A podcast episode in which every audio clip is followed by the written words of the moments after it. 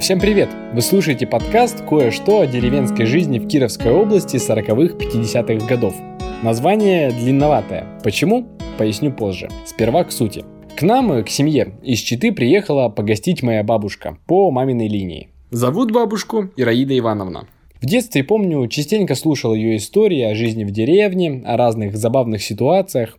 Понятно, когда ты мелкий, все оно это как бы про какую-то абстрактную деревню в каком-то далеком прошлом. И вот бабушка приехала ненадолго, и я подумал, а когда, если не сейчас разобраться во всех этих историях? Бабушка 40-го года рождения видела много. Думаю, возьму интервью про всю жизнь в целом. Ну и взял. В основном все рассказанное интересно именно для нашей семейной памяти. Но были и моменты, которые, я полагаю, могут быть интересны более широкому кругу людей. Спросил у бабушки, можно ли публиковать какие-то части ее рассказа. Говорит, мол, почему бы и нет. Я вот опубликую. Не знаю, будут ли еще выпуски, а в этот я собрал все, что бабушка рассказала о деревенских праздниках. И еще немного совсем про кино в конце поговорили.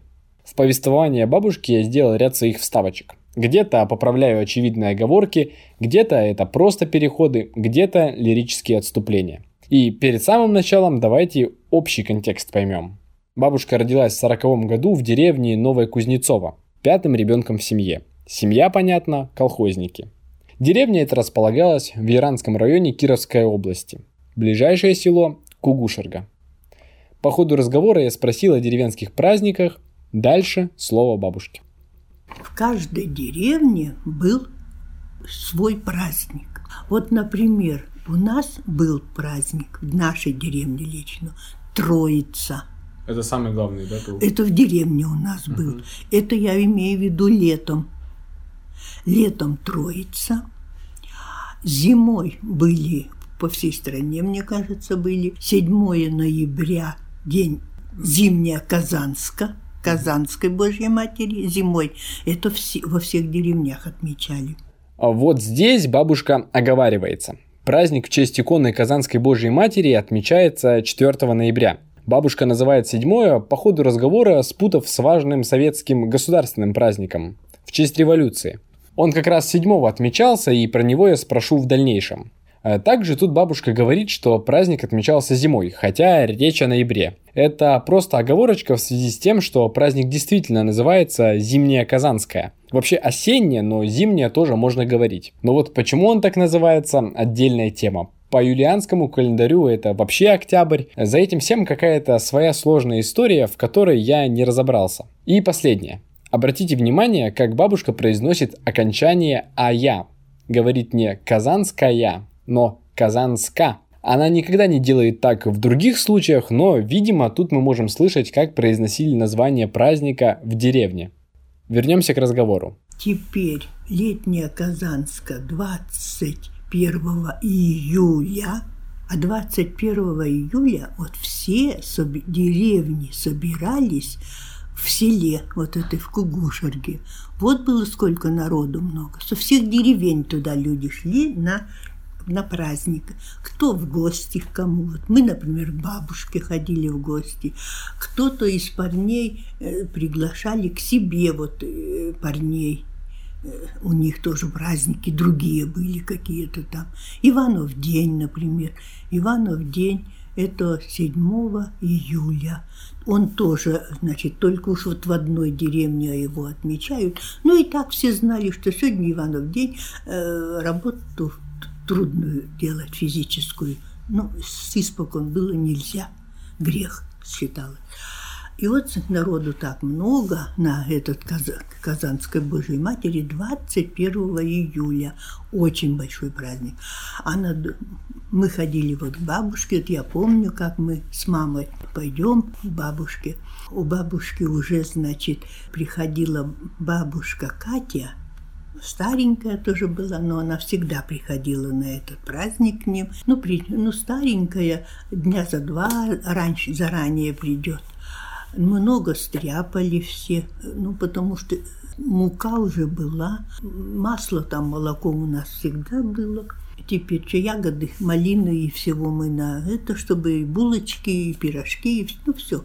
И уже как-то стали люди-то жить все равно уже намного лучше стали. То есть жизнь заметно улучшалась, да, со временем? Конечно, конечно. Особенно по сравнению с сороковыми-то, да? Ну, ты что-то, конечно. Ну, потом, вот помню, как мы один раз пришли в эту, и вот, ты знаешь, и вечером, вечером, вот обязательно вот с того угла туча, вот она темно-темно-синяя туча, и все уже знали, что это будет ливень. И вот эту, в эту Казанскую посмотрели, ой, вот один раз что-то тыры-мыры, и пошли домой. Нужно было вот скорее перебежать речку. Речка Ламба называлась, протекала где-то в селе, в селе, в селе. Маленькая речушка. А когда это, если она разольется, то потом ее уже и надо не знать, сколько это ждать-то. И вот все скорее бегом бегут, лишь бы перебежать туда. Там был мост, мост унес, унесло водой, и никто не нужен он никому стал там. И вот бежали мы все, бежали, уже почти добежали мы до пруда, их не пруд, значит, и, что интересно, утки, утки, у бабушки много уток, и вот утки идут, строй, вот так переваливаются, а люди все бегут. Вот мы только-только успели вот Ой, какой полил дождь, ой, какой везде кохот, писк, все бегут, орут. Ну, что это, девчонки, парни хохочут. Ну и, значит, это все Потом все, правда, уже все, кто-то вымокли сильно, кто-то нисколько. Ну и, в общем-то, это вот так вот, ну, хорошо как-то, все равно было весело. Далее я спросил, как праздники отмечались. Нет, там совсем было по-другому. Значит так, ко всем пришли гости, садились все за стол. На, на столе были, ну, очень любили все э, рыбные пироги. И звали их рыбник, рыбник. Знаешь, какие были? Вот, вот, вот такой, mm-hmm. вот, вот такой. Это были, как их, противень. Вот, противни были большие. И, значит, рыбу какую? Треска, треска. Э, вот у нас Евгений ездил в город, покупал треску, только соленую. Соленую треску, вот такая вот она, такая толстая. И у нее чешуя мелкая-мелкая-мелкая. Мама ее часа на два замачивала в, этой, э, в холодной воде. Она отмека, всю прочистит, вот такими нарежет, вот, вот такими вот. И вот так вот, что это? Ну вот с этой стороны, с этой, вот так mm-hmm. вот это. Туда лук, и все, больше ничего. Да, вот это рыба и лук. Ну и, значит, это... И вот таких где-то штуки три вот этих вот рыбника было. Много булочек, пирожки там всякие, все. Теперь блюда, какие же были, вот, салатов не было никогда, такого не было. А что было-то? Что-то ведь полный стол наставят всего. Что-то помню, какая-то картошка с мясом, потом эти яичницы была. Ну, в общем, что-то много было всего приготовлено. Жареную рыбу какую-нибудь, но хорошую, не карасей, а какую-нибудь хорошую рыбку тоже. Ну и вот, и потом выходили все на улицу. Выходили, там, пели, плясали, гармошка обязательно. И парни, и вот Евгений и Валентин туда, они их много раз звали в другую деревню, в гости парни. И, и к нам много парней их это приходило в гости. А вот когда в село-то ходили, в Казанской Божьей Матери, там это тоже так же, но мы то к бабушке ходили, да, там очень много.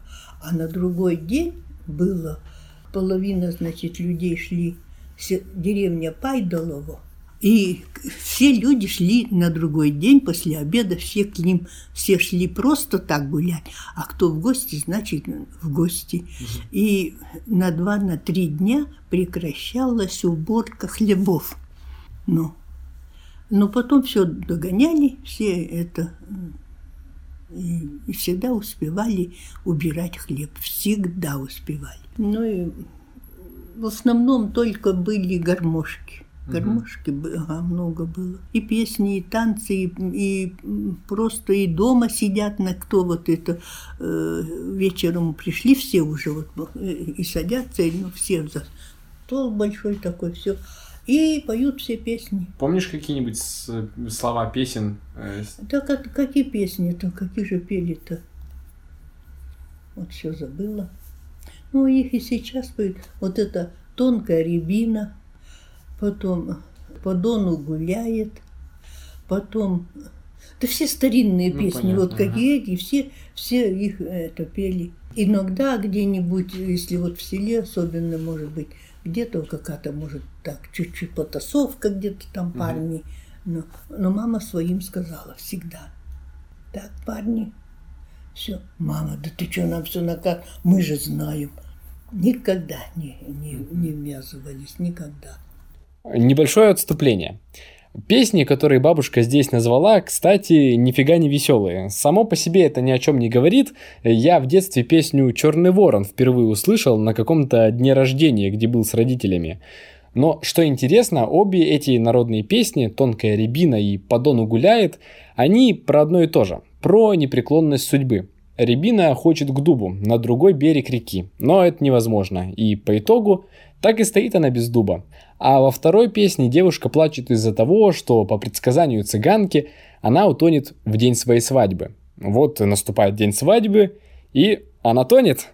Так что, если вас беспокоит тема ничтожности человека перед судьбой, то, хотя это никак не поможет, но знайте, э, что страдания по этому вопросу уходят в глубину веков.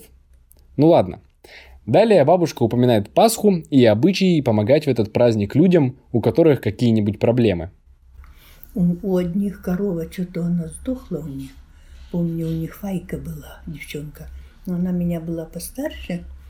А Маслень, Пасха, очень такой религиозный праздник. И что, если это, что нужно помогать этим, вот у кого. И вот мама, помню, мне это сумку, так, да какие сумки-то? Вот в школу ходили, вот такая сумка вот угу. поставила мне две, две крем. Смотри, не разлей. Ни крышек, ничего же не было. Да. Потом, нет, этот будет бултыхаться. Туиски-то вот были, вот туиски, вот она мне полный туесок. Это я пошла к ним дня за два уже, что вот вам молоко, и потом, значит, и все ребятишки – все несли им молоко, кто сметану, кто творог. Ну, а у них потом а у них была телочка, вот потом она это подросла, и вот у них было, была тоже корова. А очень плохо без коровы-то. Разговор уже перешел на другие темы. Я спросил про кино, а бабушка вспомнила про еще один праздник. Можно было фильм посмотреть. Вот летом когда уже, например, законч... а еще когда заканчивалась уборка, все убрали, в, э, в конце той деревни, нашей деревни, туда накрывали столы, колхозный праздник. Это вот столы накрывали, и все было э, на столах, все было за счет колхоза. Перед этим еще было, ну как бы, торжественная такая часть, награждали, то кому, значит, давали ткань, вот Евгений туда пришел, принес э, ткань на брюки, футболки раньше это их, это было очень-очень-очень, чтобы купить. Вот помню футболку, часы вот такие вот принес. Угу. Что-то он еще же. Ну, что-то много. Мама тоже пришла что-то. Ну, в общем, всех, это, всех. А мы-то же ведь тоже бегали эти, все нас сгребали. Как же? Ну и, и вот дядя Саша, бригадир, он нас всех записал, всю ребятню. Нам, значит, тоже, чтоб нам, то еще раздерутся, говорит, кому чего. И всем эти штапельные, не было, чтобы штапель хоть был, и то хорош, косынки. Ой, мы такие все рады, да, ну и конфеты. И, и, и все, все мы ребятишки за этим столом. А был клуб. Клуб, там... Это... Он был в селе, да? Нет, в он деревне. в деревне. Там кино показывали, кино привозили, ну, не сильно часто, но хорошие все фильмы привносили. 10 копеек стоил билет. Может, помнишь какой-нибудь фильм, который тебе понравился очень сильно? А, да, как какой? Тогда. Вот 50, 50, 50, 56 году, помню, «Весна на Заречной Ой, ну, улице». хороший да. Дело было в Пенькове. Вот. Вот эти фильмы.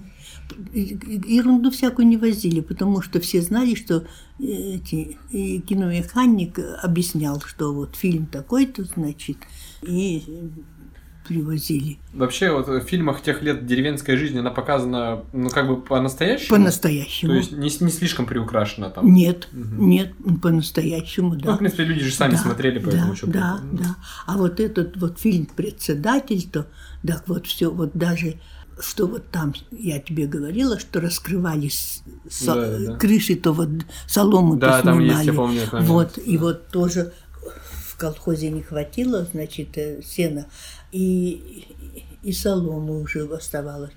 И тоже раскрывали это. Про весну на Заречной улице, конечно, интересно. Фильм немного спорный по поведению главных героев. Одна моя знакомая даже назвала его худшим фильмом, который она видела.